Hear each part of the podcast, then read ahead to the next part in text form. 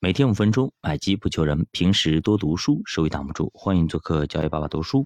那么上节我们聊到这个王阳明给这个王岳去修墓，让他非常非常开心啊。明代文官出外执行任务，一向是坐轿子，王阳明却拒绝坐轿子，他喜欢骑马。那么他在工地上骑着高头大马来回巡视，威风凛凛啊。同时，第一次管理这么多农民工啊。让这个王阳明呢，军事激情顿时燃烧啊！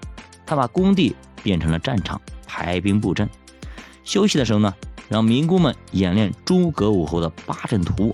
所以说，有梦想在哪里都可以燃烧，都可以绽放。当王玉的坟墓呢修建完毕啊，那群民工就变成了一群民兵。据王阳明说啊，如果把这些人投放到当时的战场，那这批民兵啊，就是以一当十的特种兵，所以你看，你要热爱一个东西啊，在哪里你都可以发光发热。那么这个任务完成以后呢，哎，王阳明始终沉浸在喜悦当中啊，他以为啊，他能凭借出色的才华和热忱，很快可以平步青云，然后走到那个经略四方的平台上去建立功业。但是他错了，他的仕途生涯。就此转折，所以理想很丰满，现实很骨感。一四九九年冬天的某一天，一颗流星从北京上空大张旗鼓地划过。国家天文台青天剑在第二天的报告中指出，那颗流星在天空画了一个圆圈，然后就跑到北边去了。天文台的官员们认为啊。这颗流星是老天爷警示世人而发的一个消息。至于信息的内容，那么从它画圈和消失在北方的现象来看，应该和边疆战士有关。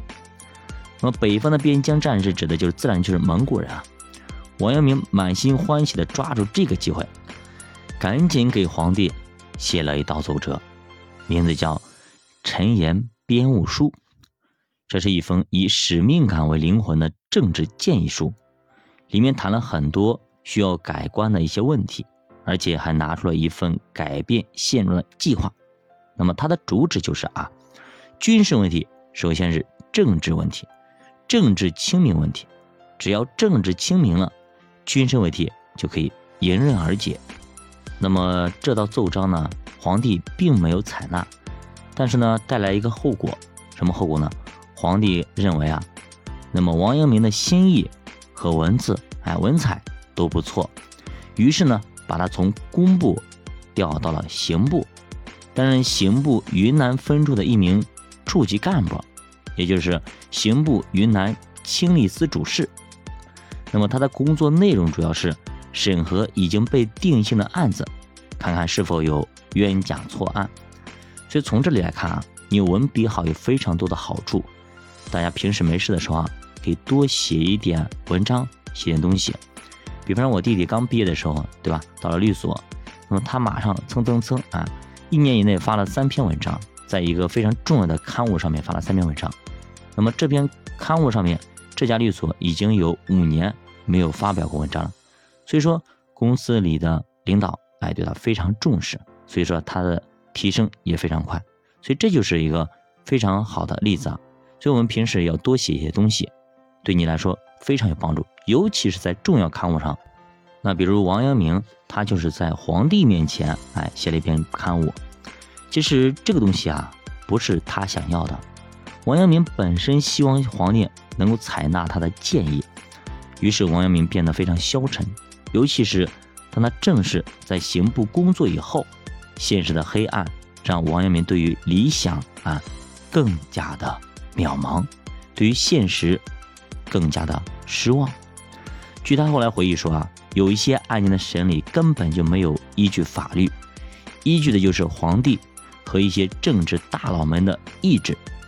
每当他进入大牢的时候，都会被淹没在喊冤声的海洋当中。大牢中的气息让人窒息，狱卒的鞭子和木棍上永远都未干的血迹，这里没有任何的光线。阴阴惨惨，如同地狱。犯人们蓬头乱发，皮包骨头，在一个狭小的牢房中和蟑螂、老鼠争夺着地盘。黑暗的角落，时代的产物，我们有吗？大家可以思考。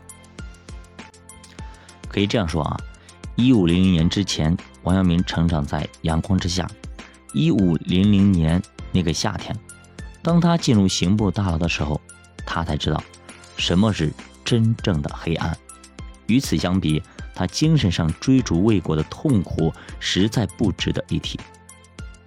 当他被眼前的刑部大牢所震慑，无法移动脚步的时候，他的手下告诉他：“这根本不算什么。”您还没去过锦衣卫大牢呢，与锦衣卫大牢相比，咱们这简直就是安乐窝，简直就是天堂啊！王阳明如同被一种看不见的恐惧所捕获，他知道自己无法改变这些人的命运，正如他在多年的圣学探索中找不到出路一样。他唯一能做的，就是按照自己的良心，能做一件。是一件。有一天，他看到大牢里的狱卒抬着一个大桶，绕到大牢后边去了。他小心翼翼地跟着，发现大牢后边是一个猪圈，狱卒正把大桶里的食物倒进猪槽中。王阳明很奇怪呀，以主事的身份询问情况，狱卒告诉他，这群猪啊是刑部养的。食物呢是犯人的。王阳明一听大为恼火，问：“你把犯人的食物喂了猪，那犯人吃什么呢？”被问的人回答说：“他们呢少吃点不会饿死。再说了，这些人吃到的都是刺，吃那么多干嘛呀？再说了，把这群猪喂肥了，还可以宰了宰了吃肉呢。”王阳明七窍生烟啊，通过雷厉风行的手段。废掉了这个不知多久，哎，已经延续下来的这种潜规则，这解决不了根本问题。王阳明只是让自己的良心稍微好受一点，但繁杂、复杂、冗杂、沉沦理想的政务，根本解决不了他那颗向往圣人的心。王阳明渐渐明白，他的人生价值不可能。在这繁琐无趣的仕途中实现。一五零一年，在刑部工作不到两年，他已经身心疲惫。这年秋天，他请了一个漫长的假期，上了九华山。那么，这也预示了王阳明在之后几年中的行事轨迹。当他对现实失望透顶的时候，他就会转身跳到室外。所以，累了。去找个地方休息一下，随时创新，随时调整方向。脚把读书，陪你一起慢慢变富。我们下节再见。